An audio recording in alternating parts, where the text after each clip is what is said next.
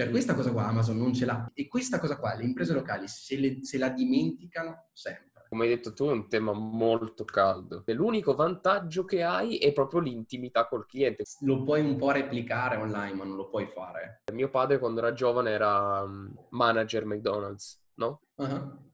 C'è l'università, l'università McDonald's.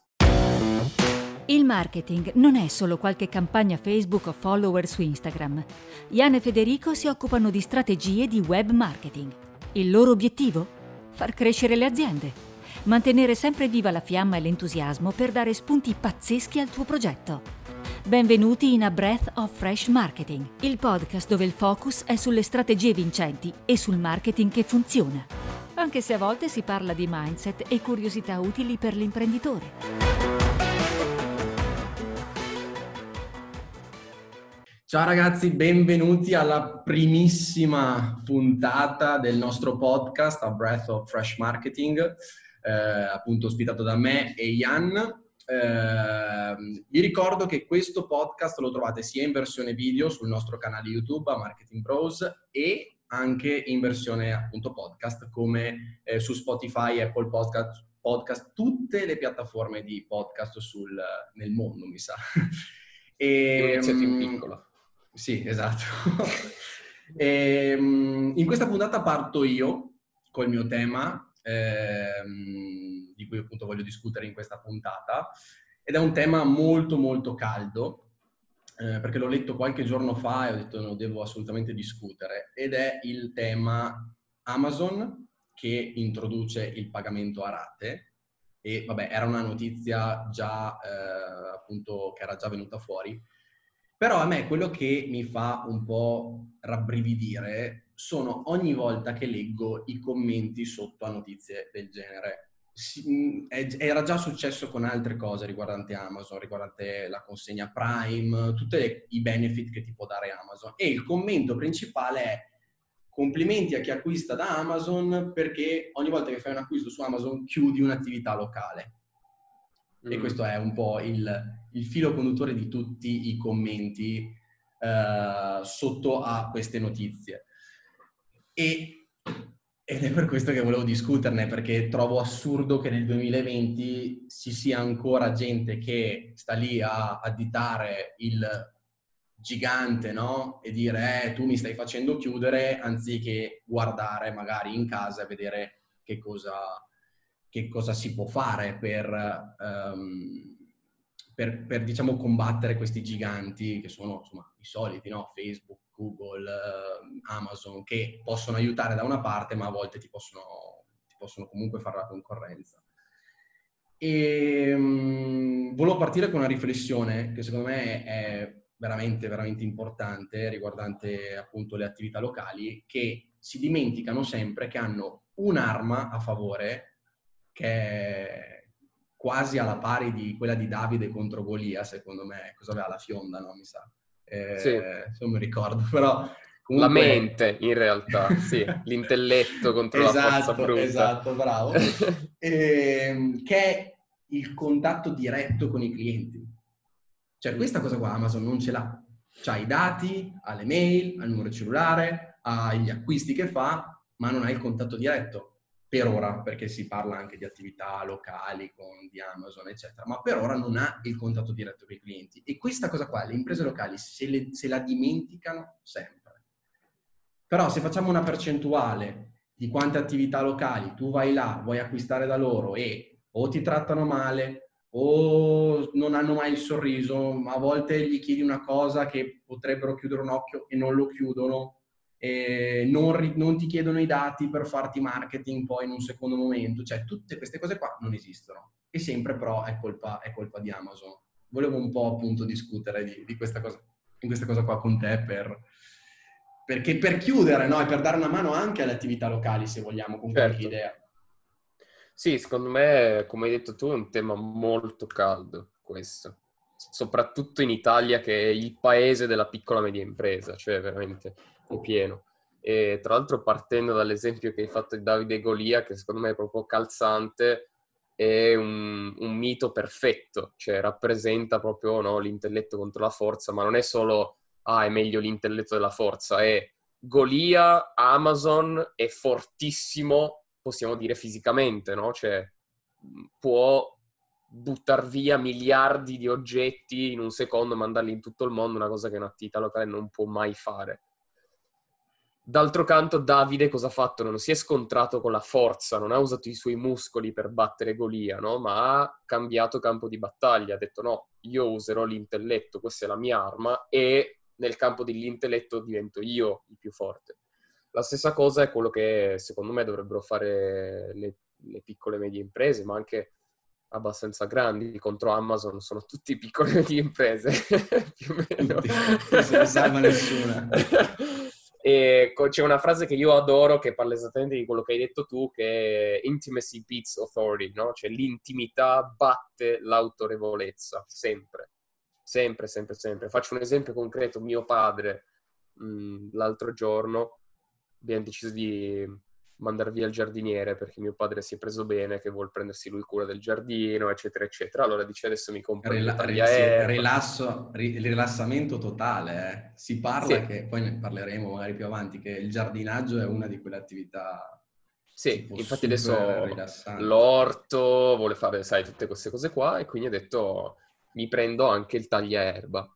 Si mette a cercare ovviamente online un negozio nei dintorni dove lui potesse avere un tagliaerba.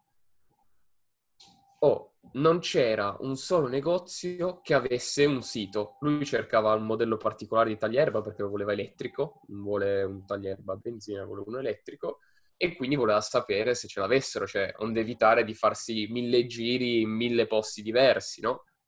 Non un negozio di giardinaggio, di, di, di, bricolage o qualsiasi cosa sia che avesse un sito dove ti facessero vedere tutti i modelli di taglierba che hanno, no? Cioè, questo è, è un classico esempio. Alla fine mio padre l'ha preso su Amazon, il taglierba. Ok? Cioè, è arrivato a pezzi e lo monti, te lo monti, cioè il taglierba pronto, preso da Amazon.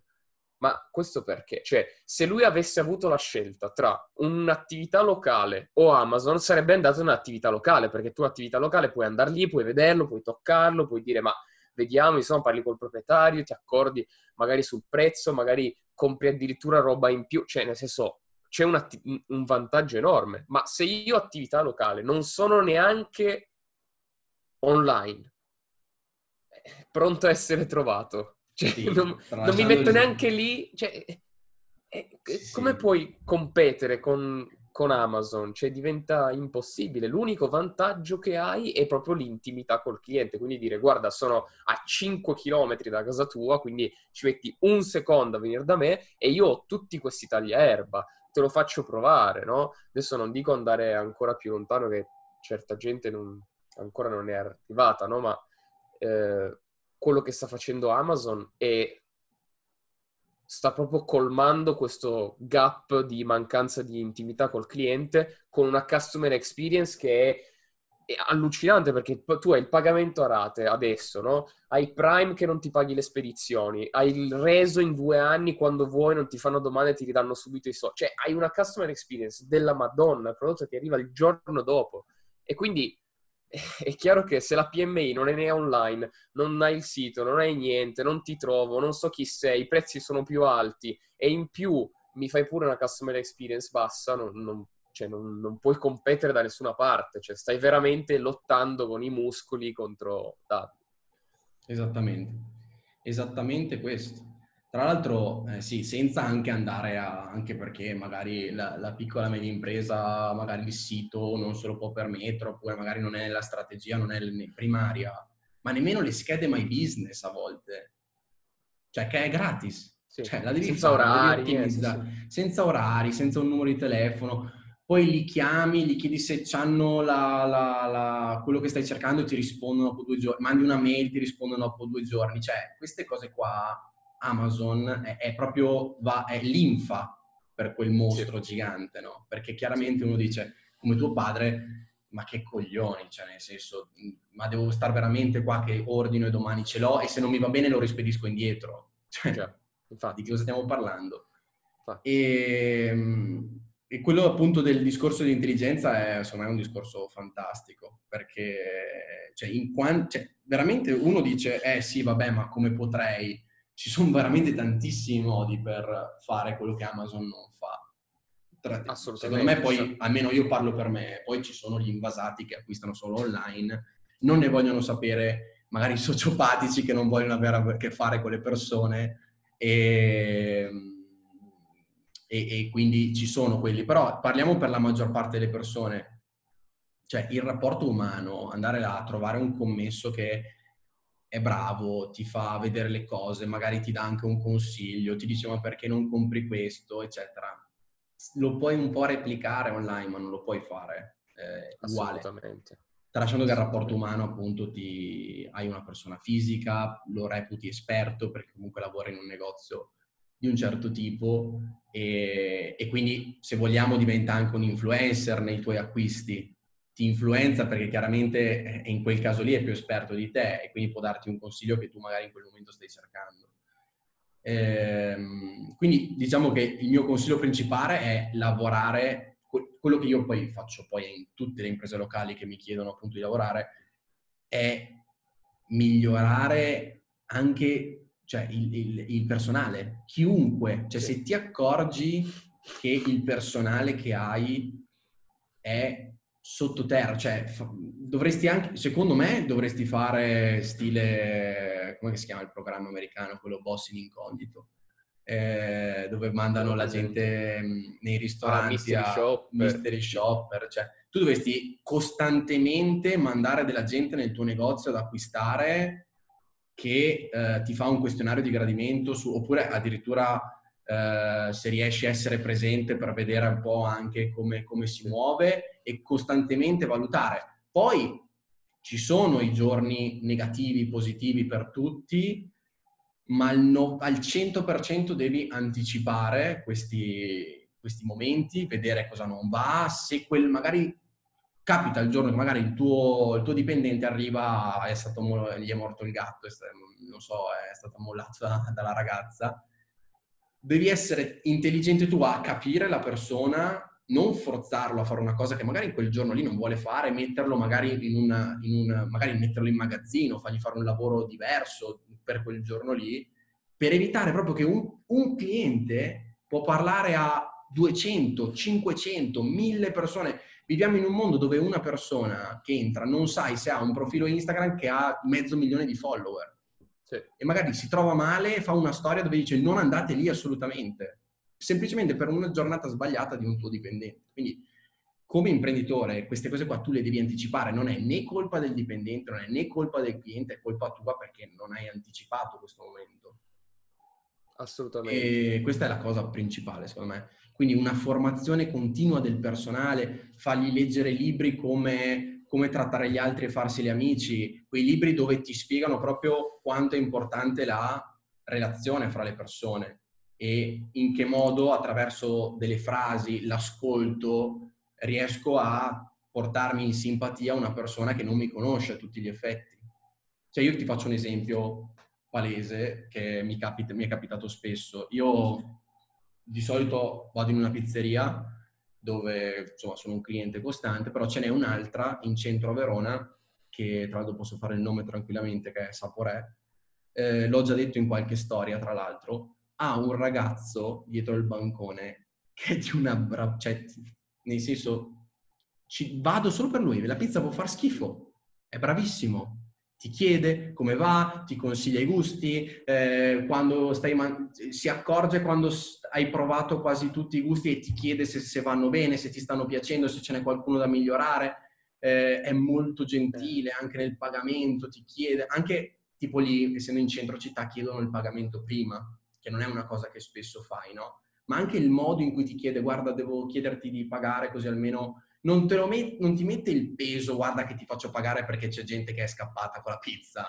Ti dice, guarda, ti devo far pagare così almeno hai già fatto, ti do la pizza e puoi iniziare a mangiare e non ti rompo più. Capito? Già metterla certo. giù così è un problema della pizzeria, capito? Cioè, e quella cosa lì, gira quante pizzerie vuoi, c'è tutta gente che ti, ti tira la pizza dietro eh, ti chiede guarda paga subito, cioè sono tutti modi che poi alla fine il cliente lo fanno tornare e guarda, cioè, io ne sto parlando qua, ma ne ho parlato anche a centinaia di persone se vogliamo di questa pizzeria perché ho fatto una storia, l'hanno vista in boh, 400-500 persone, verosimilmente molte di Verona che mi seguono, cioè quella cosa lì, è quella cosa lì che Amazon, TripAdvisor, Facebook, Google non, difficilmente avranno anche se hai una customer experience della Madonna che chiami, ma anche il chiamare non è la stessa cosa.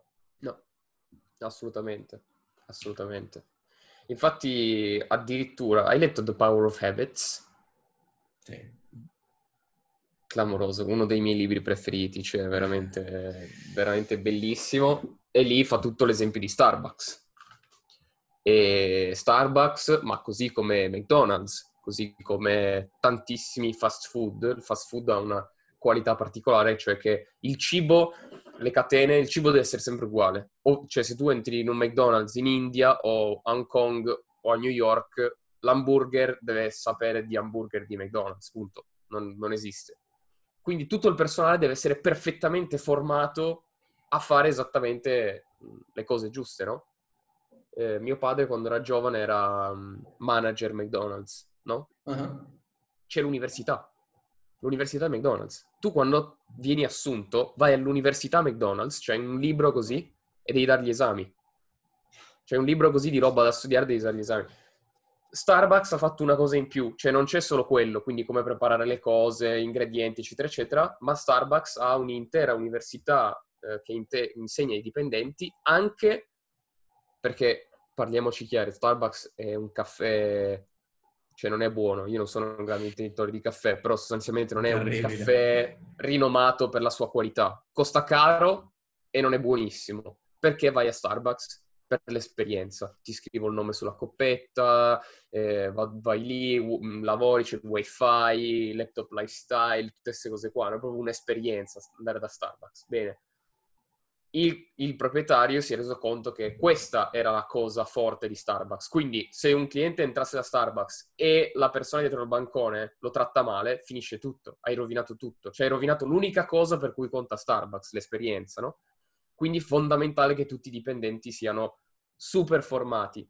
Tant'è che c'è un'università che tratta anche la gestione del cliente, come parlare con le persone, come gestire un conflitto. Hai un cliente testa di cazzo che si arrabbia, urla e fa le cose. Ti insegnano proprio la gestione delle emozioni, la gestione del conflitto, la gestione del litigio, come trattare le persone, cosa fare, cosa dire. C'è una... Nel libro racconta, mi è rimasto veramente impresso, di questo ragazzo che ha avuto un'infanzia terrificante, bruttissima, genitori eh, drogati di crack, insomma che una, la mamma gli è morta davanti, il padre è andato in overdose e l'ha dovuto tirare lui al 118, cioè tutta una roba proprio spessa, quindi questo ragazzo è cresciuto molto squilibrato, molto che stava male. Lui ha detto, per me lavorare da Starbucks mi ha cambiato la vita, perché loro mi hanno insegnato come gestire le emozioni, mi hanno insegnato come gestire i conflitti e come parlare con le persone.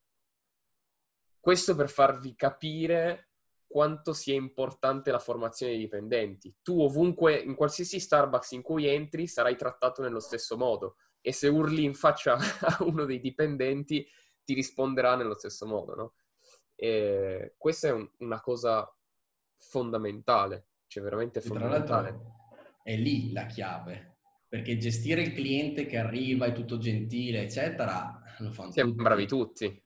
Tu devi gestire il cliente che arriva ed è incazzato, insopportabile. Suo, insopportabile. Lì è la chiave, perché se sì. trasformi quello in cliente soddisfatto, tu non hai idea di quanta pubblicità ti fa quella persona lì ma tu non hai nemmeno idea.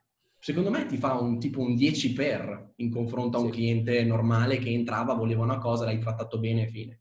Ma un cliente che è entrato con un problema e anche incazzato e tu sei riuscito a gestirla in qualche modo, e questo te lo posso provare, eh? adesso torniamo sull'online, perché l'offline secondo me è anche più semplice da gestire. E I commenti negativi, ne parlavamo anche nel Power sì. Learning, sotto le ads. Io mi, mi, viene da ridere quando trovo dei clienti che dicono, vanno in panico, oddio, ho visto il commento che ho fatto qua, là, cioè su, fermi, fermi, perché il commento negativo, se gestito bene, è, una, è un boomerang assurdo per l'azienda. Eh? Cioè, sì. un boomerang. Ovvio, non puoi rispondere di getto. E quante volte vediamo sotto le ads, le, le, o sotto le recensioni negative, ancora peggio, le aziende che rispondono a tono lo so, cioè nel senso, purtroppo, cioè, le teste di cazzo sono ovunque. Cioè non è che puoi, tu non è che cambi il mondo, vero? E se rispondi male è peggio, secondo me. Pur sì. questo può essere una recensione falsa, può essere, cioè, può essere qualsiasi cosa vuoi, ma tu non lo cambi il mondo. Cioè le recensioni, fal- le recensioni negative di teste di cazzo ci saranno sempre, anche se tu rispondi male. Quindi, quale miglior veicolo per fare marketing attraverso quella recensione negativa? Quindi ciò che faccio io, per esempio, è prima di rispondere, innanzitutto cerco di dar ragione se noto che è successo veramente il fatto. La recensione negativa, mi sono trovato male perché il pesce era crudo. No, non so, mi, mi, invento. Cerco di non dirgli no, tu hai torto, il pesce era cotto, perché certo. a parte che poi non lo puoi sapere, secondo me, tante volte. Eh, ma cerco di in qualche modo non dare torto, dopodiché gli dico, guarda, noi di solito siamo conosciuti per la massima attenzione del cliente e per servire sempre, eh, per, per, fare sempre un ottimo lavoro, quindi lì faccio leva sul fatto che noi ci teniamo. E poi ti dico, guardi, se vuole tornare per riprovare lo stesso piatto, glielo offriamo noi in modo che può rifarsi un'idea e magari cancellare questa recensione. Ma uno che legge una risposta così, piuttosto di, non è Sei vero, il pesce, il pesce era, era, cotto, poi chi è che ha ragione? Cioè io lo sto vedendo da esterno. D'amblè dai ragione a quello che ha fatto la negativa, cioè dici, boh, c'è la possibilità che non vado. Eh, eh, nel senso, ne, anche se tu non ti fidi al 100%, come hai detto tu adesso, è potrebbe essere, allora perché devo rischiare? Eh già. Quando invece questi dicono, dai, vieni, cioè nel senso, chi, chi fa provare il prodotto e non ha paura a dire vieni, te lo, te lo rifaccio senza problemi, non ha niente da nascondere. Esatto. Cioè, Assolutamente. Tra l'altro qua ho un'altra è... storia da raccontarti. No, vai, vai, eh, finisci se devi finire. No, il discorso era appunto collegato, cioè cioè, la chiave è saper gestire le teste di cazzo. Sì. Chi entra con, un, uh, con la voglia propria di litigare. Io vi dico, ne ho viste tante e io ho avuto un mutamento attraverso la lettura di alcuni di alcuni testi di cui parleremo nel podcast sicuramente. Avevo un approccio che era molto sbagliato cioè, c'era la mia strada, cercavo di fare eh, chi era contro o comunque chi mi dava contro, ero molto, possiamo dire, aggressivo, anche se la parola è sbagliata, ma tendenzialmente difensivo sulle mie teorie. Ma in realtà ho notato che attraverso il cambio di mindset, l'apertura mentale, il fatto di comunque cercare di capire effettivamente dov'è il pain point, il punto di dolore di quella persona, che verosimilmente poi non sarà nemmeno legato alla vostra azienda, perché probabilmente sarà incazzato per altre cose che gli sono successe prima di entrare nel negozio, e cercare in qualche modo di fargli capire, guarda, io sono qua per te, stai tranquillo, cioè la, solu- la soluzione la troviamo insieme, quella persona lì, se poi la soluzione gliela trovi, eh, diventa un, un, ambasciatore di quelli proprio pesanti, eh. ma proprio pesanti, sì. pesanti. Sì, infatti guarda, Ese, mi è arrivato, l'ho visto l'altro giorno, eh, a me arrivano le ads di questa azienda che si chiama Copenhagen Grooming, che hanno un uh, kit per farti crescere la barba, no? Tipo ti passi, si vede che conoscono il mio problema, no? ti passi sta rotellina e poi hanno un gel, insomma. E sono famosi perché questa cosa qua funziona, no? Cioè dove tu non hai barba te la fa crescere, eccetera, eccetera loro hanno avuto un caso di una persona che sotto una... e loro hanno... cioè, poi magari faremo una, un altro discorso intero solo sulla questione garanzia, però loro hanno la garanzia se non ti cresce la barba, noi ti rimborsiamo i soldi, punto. Quando vuoi, non c'è limite di tempo. Cioè, tu usi, se non, non ha funzionato, ti ridiamo i soldi, ok? Allora uno gli commenta sotto l'ad e gli dice perché non mi mandate il prodotto prima e poi se funziona io vi pago allora? no? Cioè, un classico commento di sfida, no? E loro gli hanno risposto e gli hanno detto, va bene. Gli hanno mandato il prodotto, no? E questo qua, dopo, ha fatto un video dove diceva, cazzo, effettivamente mi sta crescendo la barba. e quindi adesso lo voglio pagare, no? E loro, cioè, quello che hanno fatto io questa cosa come la so? La so perché loro questa storia qua la usano come ad. Cioè loro hanno un ad dove dicono uno di, dei, dei, nostri clienti ha commentato questo sotto una nostra sponsorizzata e ti mettono lo screen e c'è lui che scrive questa roba qua. Quindi noi gli abbiamo mandato il prodotto e dopo un tot lui ha detto questo e c'è il video della, del tipo che dice effettivamente la barba cresce. Cioè quell'ad lì, loro hanno rigirato una persona che era così dubitante, un po' in modalità Sfidante. sfida. Esatto, sfidante l'hanno rigirata completamente in un ambasciatore convinto de- del loro prodotto. Cioè, tu hai visto. Perché se funziona cosa vuoi fare? Cioè, cosa vuoi dire?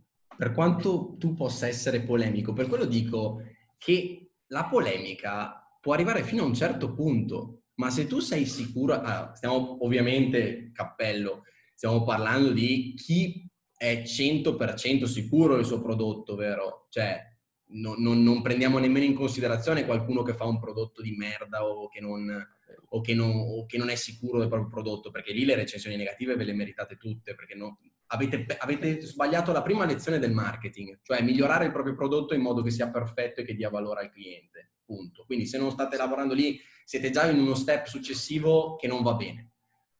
Però se tu sei sicuro al 100% del tuo servizio, del tuo prodotto, la puoi anche rischiare, tu sei sicuro la polemica può arrivare fino a un certo punto, ma se tu gli porti i risultati, se tu risolvi il suo problema, che cosa ti può dire? È chiaro che se tu vendi fuffa o vendi niente, è ovvio che questo non lo puoi fare, però... Questo è uno dei, dei, del cre, dei, delle parti del codice power learning, eh? se non hai un prodotto che crea valore non ti meriti il successo. Cioè, Infatti.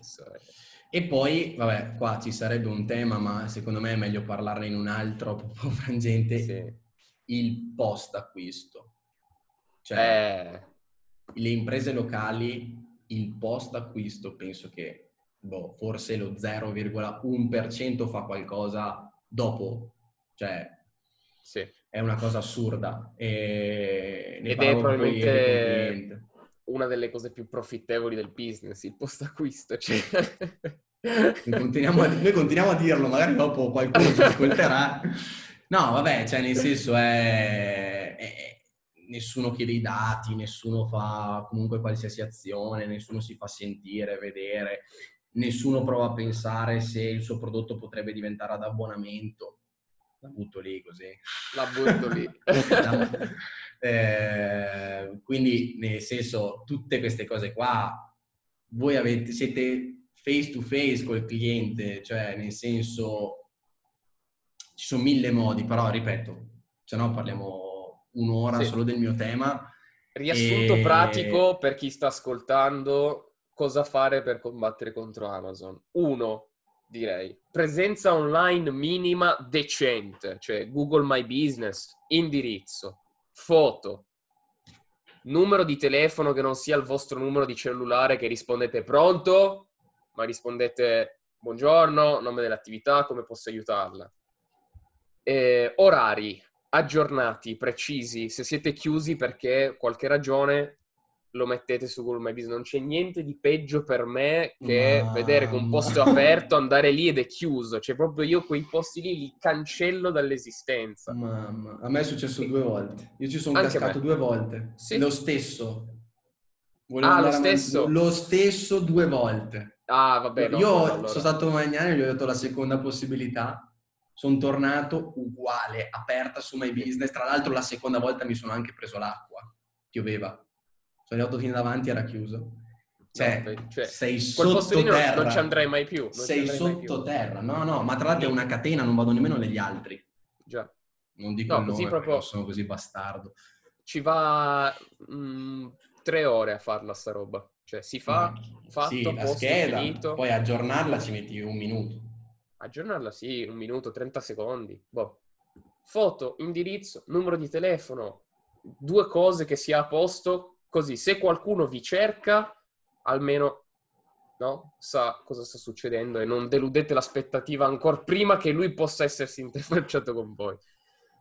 Due, chiedere recensioni ai clienti, direi che può essere un'attività abbastanza basilare eh, dopo che avete fornito una, un servizio buono, si chiede, no? Così anche da Google My Business di nuovo uno vi cerca e vede anche delle recensioni. E poi lavorare, se avete dipendenti o se no voi stessi, su una modalità di gestione del cliente. Cioè, qui poi un argomento veramente vastissimo, infinito. Ad esempio, nei casi dei ristoranti, bisogna allenare i camerieri a vendere. Cioè, questo è vuoi lo champagne così, ti vendo questo più quello e ti aggiungo anche quell'altro. Cioè, il cameriere deve vendere. Un buon cameriere è un, è un venditore, non è solamente uno che porta i piatti. Eh, perché il venditore è uno che regala anche ovviamente un'esperienza alla persona seduta, no? Ti do la cosa più customizzata, ti piace come cosa. Bene. E poi che altro abbiamo detto? Vabbè, il post acquisto, ma non ne parliamo in questa puntata. Post acquisto non ne parliamo, però insomma, dare, lavorare sul creare appunto un rapporto di fiducia, intimacy beats authority, no? creare intimità con i propri clienti eh, e poi un minimo di presenza online possano andare veramente lontano nella strada sì. contro Ma anche perché pe- pensate solo se io arrivo, vado in un negozio, mi piace, penso che a Ian possa piacere la stessa cosa. Io dico, guarda, vai da loro, magari cioè. distinto, tu cerchi su Google il nome del, del negozio e non lo trovi. Mi devi richiamare e dirmi, ma scusami, ma hanno un numero di telefono? Cioè, ma cioè, già mi passa la voglia. Me. Sì. No, Anche se la leva è forte, perché se un tuo amico ti dice, guarda, vai lì, la leva è fortissima. La leva è sì. veramente... Sì. Però devi esserci, cioè più tagli questi step qua, meglio è. E quindi più porti la gente a, a visitarti. Sì. E quindi, appunto, quello che hai detto tu benissimo è poi tutto lavorare sul post acquisto che comporta il riacquisto da voi, se il vostro prodotto lo permette, o il consigliarvi a, agli amici e conoscenti. Queste cose qua le fate solo lavorando una volta che la persona ha acquistato da voi ed è soddisfatta. Ma ripeto, questo ne parleremo in un'altra puntata perché appunto no, non ci basterebbe, ma penso che non ci no, bastino 200 no. ore di podcast, non è che no. mezz'ora. Però raccogliere e... i dati, sistema di referral, tutte queste cose qua, insomma, vanno veramente... Nonostante il mondo stia cambiando terribilmente, il passaparola rimane la tecnica di marketing più efficace. Sì, da quanti anni? Da 2000. sempre. Quant'è che esiste l'essere umano? Non so. Esatto, quella, cioè, quella, è la data di inizio del quella... passaparola. Esatto. Bene. E cosa facciamo? Passiamo al prossimo tema? Vai. Tanto siamo allora, giustissimi a livello di tempi. Allora, io ne ho uno un po' particolare, però veramente stimolante secondo me.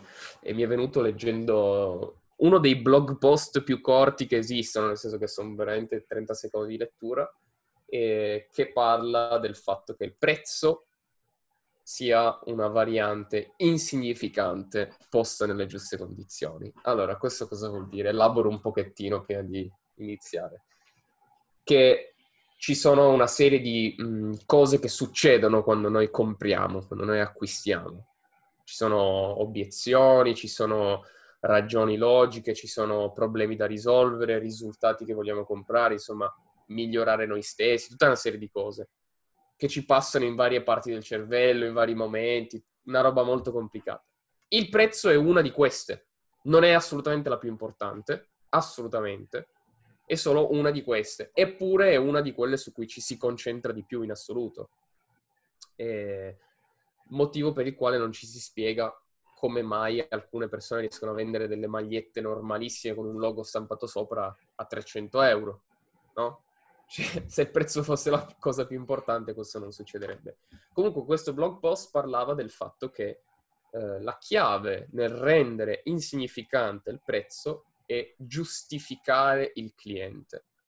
Esempio che portava lui, diceva come mai la gente prende gli integratori da palestra? Come mai? Per diventare più grosso, per, sì. per crescere. Esatto. esatto. Muscolarmente parlando. Ma ovviamente lui dice le persone fisicate grosse esistevano ben prima che esistessero gli integratori, no? Cioè l'integratore non è una roba necessaria e fondamentale, cioè non è che se tu non lo prendi non diventi grosso. Quello che hanno fatto l'industria degli integratori è stato giustificare la persona, cioè dirti guarda che se tu non, sei, non hai ancora ottenuto, non hai perso peso o non hai preso massa muscolare o non hai fatto questo, questo, quest'altro, non è colpa tua. Capito? Non è colpa tua, tranquillo. È solo perché non avevi questo. E infatti l'industria dell'integratorio è un'industria da miliardi e miliardi l'anno, c'è una roba gigantesca, mi sembra tipo 20 miliardi l'anno, cioè una roba pazzesca perché la gente sta comprando una giustificazione al proprio insuccesso sostanzialmente. O almeno questo è quello che sosteneva lui con il suo, eh, con il suo post, che ho trovato interessante da discutere. No, è molto figo questo tema. E, tra l'altro è un punto, se vogliamo... Ehm che mi piace molto discuterne perché anche io ho, qualche dubbio, cioè nel senso io ho una mia teoria, ma la metto, continu- beh, come tutte le mie teorie, poi la metto continuamente in discussione. E, ehm, perché anch'io noto quello che dici tu. In parte però noto anche che a volte, dipende ovviamente dal prodotto, il prezzo comunque è più importante di quello che magari si crede. Ed è per questo che entra in gioco quello che dici tu cioè nel senso lavorare sul discorso del quantificare qualcosa che potrebbe essere di più del, del prezzo, che potrebbe darti quel click. Tanto stavo, sto leggendo proprio un libro molto molto interessante che parla proprio di questa cosa qua, tra l'altro, quindi arrivo anche abbastanza preparato, okay. Per fortuna.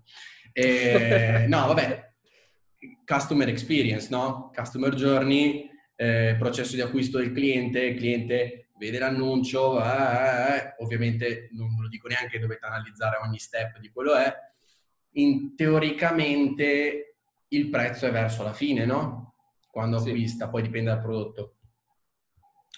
E l'analogia che fa il, um, il, libro, che mi piace molto, che tra l'altro poi l'avevo anche consigliato in Power Learning, è il discorso del, um, del trampolino, di fare un tuffo. Tu sei seduto sul tuo sdraio, ti piace fare i tuffi e ti giri e vedi questo trampolino a tre metri, ok? Bellissimo. Vai, ti alzi, metti giù le ciabatte, sali, arrivi a tre metri ma ti accorgi che è alto. E dici, caspita, non me lo aspettavo mica così alto. Mi piace fare i tuffi, ma mm, ah, lì ci sono due modi. Arriva quello che ti spinge e ti butta giù, ma verosimilmente quello che il cliente, stiamo parlando in questo caso, non farà più un tuffo da lì, perché so, si incazza, non voleva, eccetera. Oppure arriva quello che gli dice, guarda, sono tre metri, vai tranquillo, tu sei capace di tuffarti, vai, ti butti di testa, non ti succede niente, col ditino magari lo spinge e gli fa prendere a lui la decisione.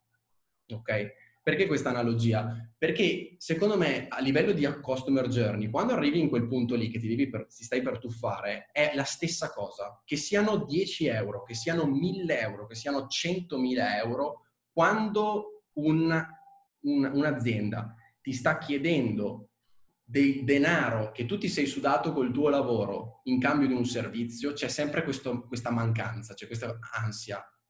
Ovviamente meno, se il prodotto costa meno, ovviamente di più se il prodotto costa di più. Però comunque c'è sempre, in minima parte c'è sempre, perché stai dando frutto del tuo lavoro per, in cambio di un servizio.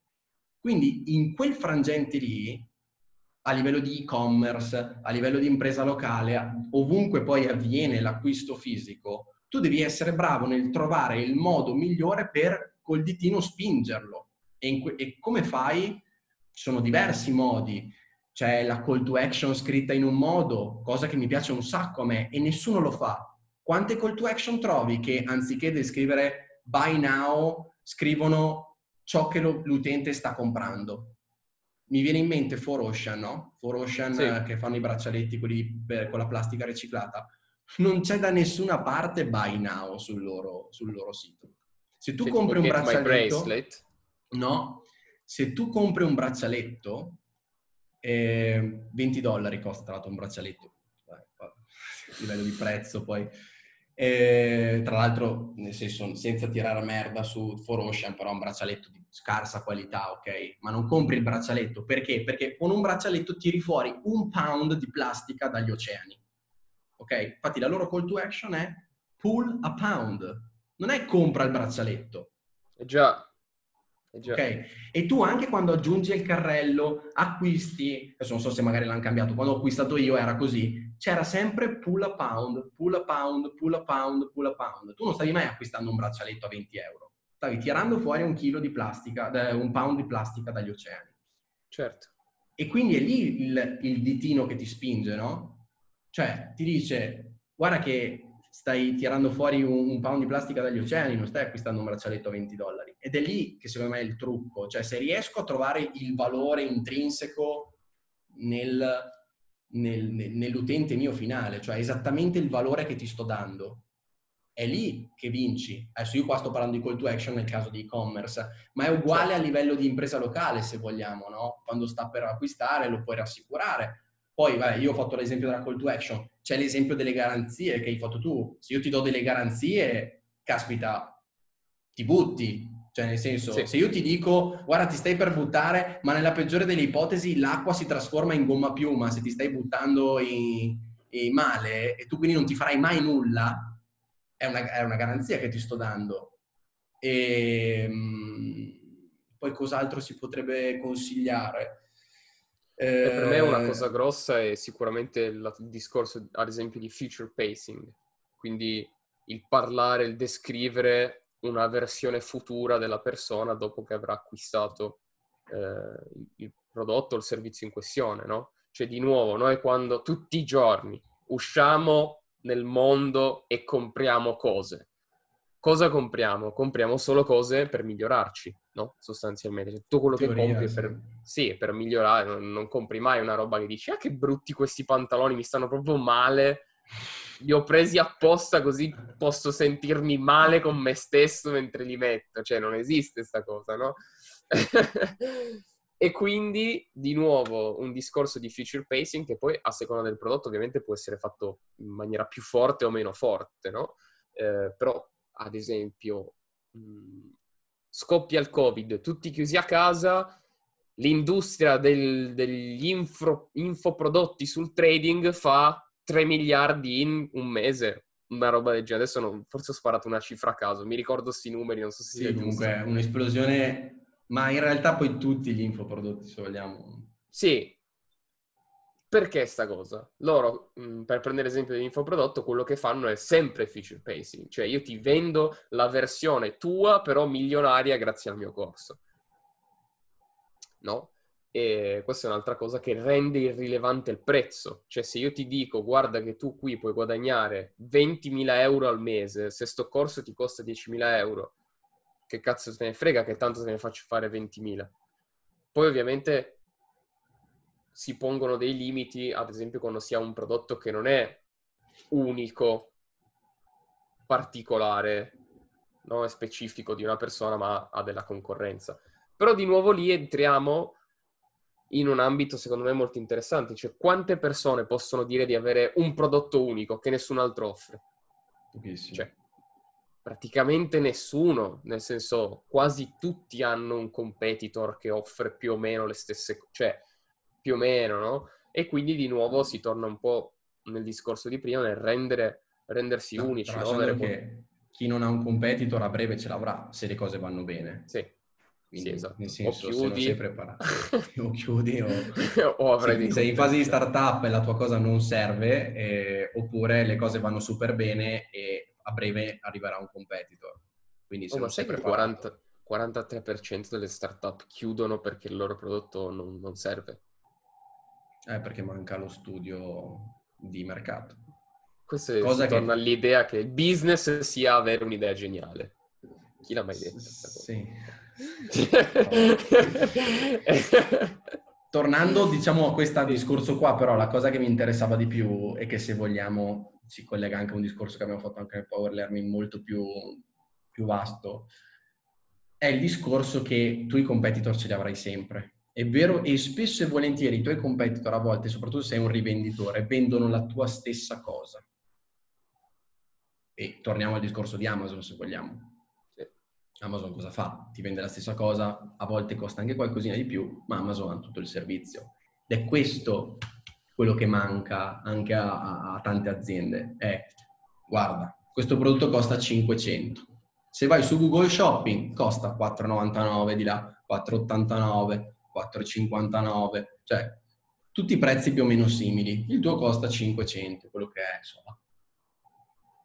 Se tu riesci in qualche modo ad aggiungere all'acquisto qualcosa di intangibile, cioè qualcosa che l'utente può dire non so quanto valore potrebbe avere. Io ti faccio un esempio, visto che mi è successo da poco. Compro una macchina fotografica. Tutti hanno lo stesso prezzo.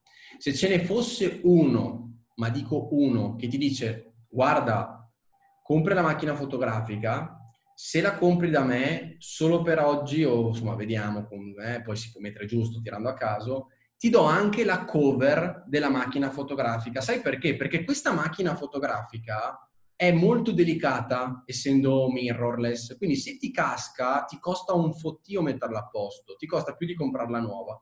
Quindi io solo per oggi ti do una cover in silicone che tu Mm, la metti attorno alla macchina e se cade non ti succede niente. Valore, penso che se la compri su, su Alibaba ti costa 3 euro. Ok? Se, sì. Ok. La fai pagare a pari prezzo se tu mi dai qualcosa in più, ma compro da te, ma è ovvio, ma di cosa stiamo parlando? E quanto ti costa a te a livello di, di percepito? Anche perché potresti lavorare proprio comprando da Alibaba a stock una serie di e dici guarda te la do, che è quello che fanno i telefoni cinesi se ci pensi, no? In contrasto a, alla Apple, io ho comprato OnePlus, ti mandano la cover, ti mandano la pellicola già incollata sopra. Sì. Quelle cose che tu dici, sì, lo so che la cover costa 12 euro su Amazon, la pellicola ne costa 8, più la rottura di cazzo di applicarla, ma sti cazzi me l'hanno già messa loro, è già dentro, non devo fare niente. Ed sono tutte cose che in realtà sono, se vogliamo, non, sì, le puoi quantificare, tipo quello che ho appena detto, ma come quantifichi il fatto di mettere una pellicola sul telefono? Io lo quantifico tipo in 100 euro per la rottura di palle. Madonna, che poi c'è sempre il peletto, no? Ok, quindi non puoi, non puoi quantificarlo. E, e, anche, e quindi quando hai questa difficoltà qua, cervellati in tutti i modi di trovare quella cosa che spinga pian pianino l'utente ad acquistare, perché tu sei imparagonabile agli altri, anche a parità di prezzo, che è quello che poi ha fatto Amazon fino adesso, Prime, sì, eh, servizio cliente pazzesco, reso, tutte queste code qua. Queste io le do per assodate, cioè le do per scontate che sei un e-commerce le fai, perché se no parti zoppo a livello di, di trovare quella cosina in più che eh, che ti spinge a, a, fare, tipo il servizio clienti su WhatsApp, ce l'hanno in quattro, penso, in Italia. Adesso c'è WhatsApp Business, una SIM praticamente Iliad, fondamentale. Cioè. Ti, co- ti costa una, una, una, SIM su Iliad ti costa 4 euro, penso, su, al mese. Metti la chat su WhatsApp, sono dentro l'e-commerce, clicco su, sull'iconcina di WhatsApp, mi apre WhatsApp e ho eh, la, il servizio clienti che mi risponde praticamente in live, però su, non su una chat dove se chiudo l'e-commerce non so se rimane aperta, se mi rispondono, mi arriva la mail, guarda ti risponderemo nelle prossime 24 ore, sono su WhatsApp, sono a mio agio. Già sta cosa qua quanto vale? E ce l'hanno in, in, penso in 5 in tutta Italia, no vabbè adesso sto esagerando, però ce l'hanno in pochi Pochissimo. e quelli che ce l'hanno hanno il numero, hanno il numero e lì parliamo, eh, torniamo sulla, sull'esperienza no, di acquisto. Hanno il numero dove mi devo salvare il numero per scriverti quando WhatsApp Business ti dà il link per aprire la chat. Esatto. Basta. Cioè, Addirittura io... con un messaggio precompilato, volendo. Esatto. Tipo, per esempio, se hai degli orari e dopo le 10 non vuoi rispondere, che ci può stare, cioè nel senso, tu puoi mettere il primo messaggio che ti arriva, fa guarda, questo è il servizio clienti dell'e-commerce tal dei tali, il nostro servizio è attivo dalle 9 alle 19, ti risponderemo. Non, appena, eh, non appena siamo in ufficio.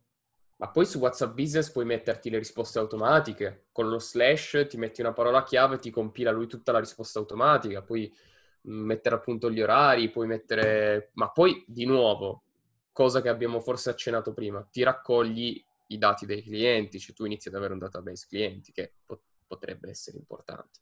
Potrebbe essere importante. Io potrebbe. la metto lì. La metto lì. Comunque per il discorso prezzo, di nuovo si collega perfettamente a quello che dicevamo prima, perché alla fine più o meno le basi, i pilastri del marketing sono quelli, no? Cioè il discorso prezzo è, è, un fattore che non è così rilevante se ci sono altre cose, che sono l'unicità del tuo servizio, che sono la customer experience, se io mi trovo bene con una persona andrò da lui anche se costa leggermente più caro. Eh, cioè il prezzo è un fattore che non è, non è così, così importante, alle volte può essere addirittura enfatizzato, cioè allora, il prezzo più basso funziona solo se tu hai il più basso di tutti. Cioè, se proprio tu non c'è nessuno che ha un prezzo più basso del tuo, allora fare il marketing sul prezzo basso ha senso perché tanto sei il più basso, quindi la gente comprerà per forza da te. Se no, in tutti gli altri casi non funziona. Mm, addirittura mi viene in mente Stella Artois, la birra, che loro facevano la, le pubblicità incentrate sul prezzo alto. Cioè Stella Artois era una, una birra che costa più delle altre, costa non mi ricordo quanto in più, ma costa di più, e loro si sono posizionati con quello. Tant'è che c'è, c'è una pubblicità famosissima, vecchia, di Stella Artois, del figlio del proprietario del bar che torna dalla guerra, ok? E quindi decide di festeggiare e vuole una Stella Artois e il padre fa finta che non ce ne sia più perché costa cara e non, non gliela vuole dare. C'è il figlio che è tornato dalla guerra, no? Per dire. E quindi loro addirittura hanno fatto il marketing su quello, cioè il prezzo, l'essere umano non è una creatura razionale, è una creatura emotiva e quindi il prezzo può essere utilizzato in vari modi ma non è assolutamente rilevante. Ecco, no, devi diciamo. dargli tu, poi devi essere tu bravo a dare la giustificazione, come dicevi tu prima. Sì. Cioè, devi essere tu bravo a dire, guarda che questa cifra che stai spendendo è esattamente quello giusto che, insomma, che devi spendere per questa cosa qua che ti sto dando. Sì. Tornando un attimo al discorso di prima, secondo me comunque, questo vabbè, anche qua davo per scontato, che nella mia, nella mia, pratica ovviamente metto lo studio di mercato è fondamentale, lo dicevamo per le startup prima, ti serve per sapere se, ma, ma anche vedere i tuoi competitor a quanto escono e che cosa forniscono. Se hai la possibilità di acquistare da loro e vedere la strategia che, che, ho, che, che hanno nel post acquisto, quindi ok, ti do, perché tanti, per esempio, quello che vi ho detto prima della cover, lo fanno ma non lo dicono.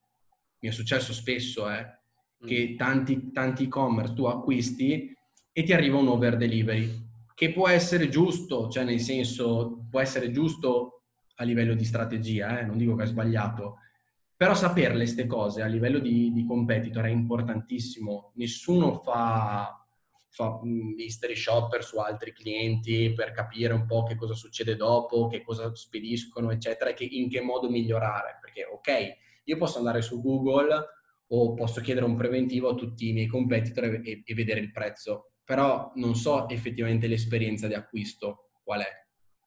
E mm. quindi conoscere se c'è la possibilità, vero? Perché ovviamente se fai prodotti da... cioè se sei un'industria che fa motori a 100.000 euro, ovviamente non puoi acquistare da un competitor. Anche se, anche se, secondo me, un modo lo troverei io.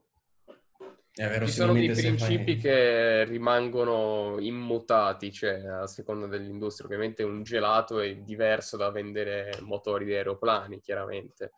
Anche per, già solo per quantità di clienti, immagino. Però sono dell'idea che chi fabbrica motori di aeroplani dovrebbe avere la potenza economica di acquistare da un competitor come... Sì, sì, assolutamente secondo me. Sì. Cioè... Poi sono discorsi magari lì più incentrati sulle conoscenze che hai, sul fare networking, sul lavorare con contratti di un certo tipo per cercare di entrare nelle posizioni, un po' una cosa un po' più un po' diversa magari. Però per quanto riguarda piccole e medie imprese, devo dire, già solo applicando quello che abbiamo detto oggi in questi pochi minuti, stiamo dando già troppo valore, vedi? Esageriamo. E pensate in power learning quanto ce n'è, se questo è solo il podcast. Sì, a proposito, per chi non lo sapesse, eh, io e Federico abbiamo fatto per diversi mesi questa cosa che appunto chiamiamo power learning, cioè ogni settimana ci sentiamo e ci raccontiamo, ci aggiorniamo, ci confrontiamo su notizie, opinioni, idee, cose che abbiamo imparato e eh, gli effetti sono stati talmente profondi, nel senso di apprendimento maggiore, più veloce, arricchimento delle idee, maggiori risultati, eccetera, eccetera, che abbiamo deciso di trasformarlo in un progetto aperto anche ad altri imprenditori.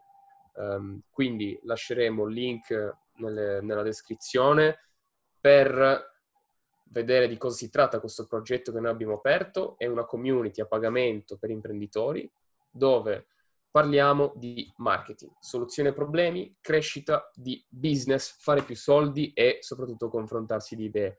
C'è una frase che ci piace tanto in questo periodo di Roosevelt, no? che dice la gente comune parla di fatti, parla di idee, di... non di idee, di fatti, di, di avvenimenti, e invece eh, le grandi menti discutono di idee, no? discutono di strategie, e... ed è proprio quello che facciamo in Power Learning. Eh, una cosa strutturata per gli imprenditori. Quindi mh, mm, guardate il link nella descrizione e direi che siamo giunti alla fine di questa prima puntata. Sì, molto, sono molto contento perché insomma sì. è una cosa che eh, è da una settimana che, che, ci penso e sono veramente, veramente contento che, che sia partita e che sarà un appuntamento settimanale, quindi non, insomma, ci saremo sempre a, in, con, questa, con, questa, con, questo podcast. E, ehm, quindi adesso lo, vi invito a, a seguirci anche su, insomma, su dove ci state ascoltando, Apple Podcast, Spotify, se siete su YouTube e um, volete appunto iscrivervi al canale, magari anche lasciare qua qualche commento eh, eh, insomma, su quello che abbiamo parlato, volentierissimo come ha detto Jan, poi trovate il link per l'accesso a Power Learning invece nelle descrizioni, che avete insomma una prova anche gratuita in modo da, da, provare, da provarlo prima di ovviamente eventualmente pagare. E basta, grazie mille per averci ascoltato, ci vediamo grazie fra una settimana. A presto. Ciao ragazzi, ciao. Ciao.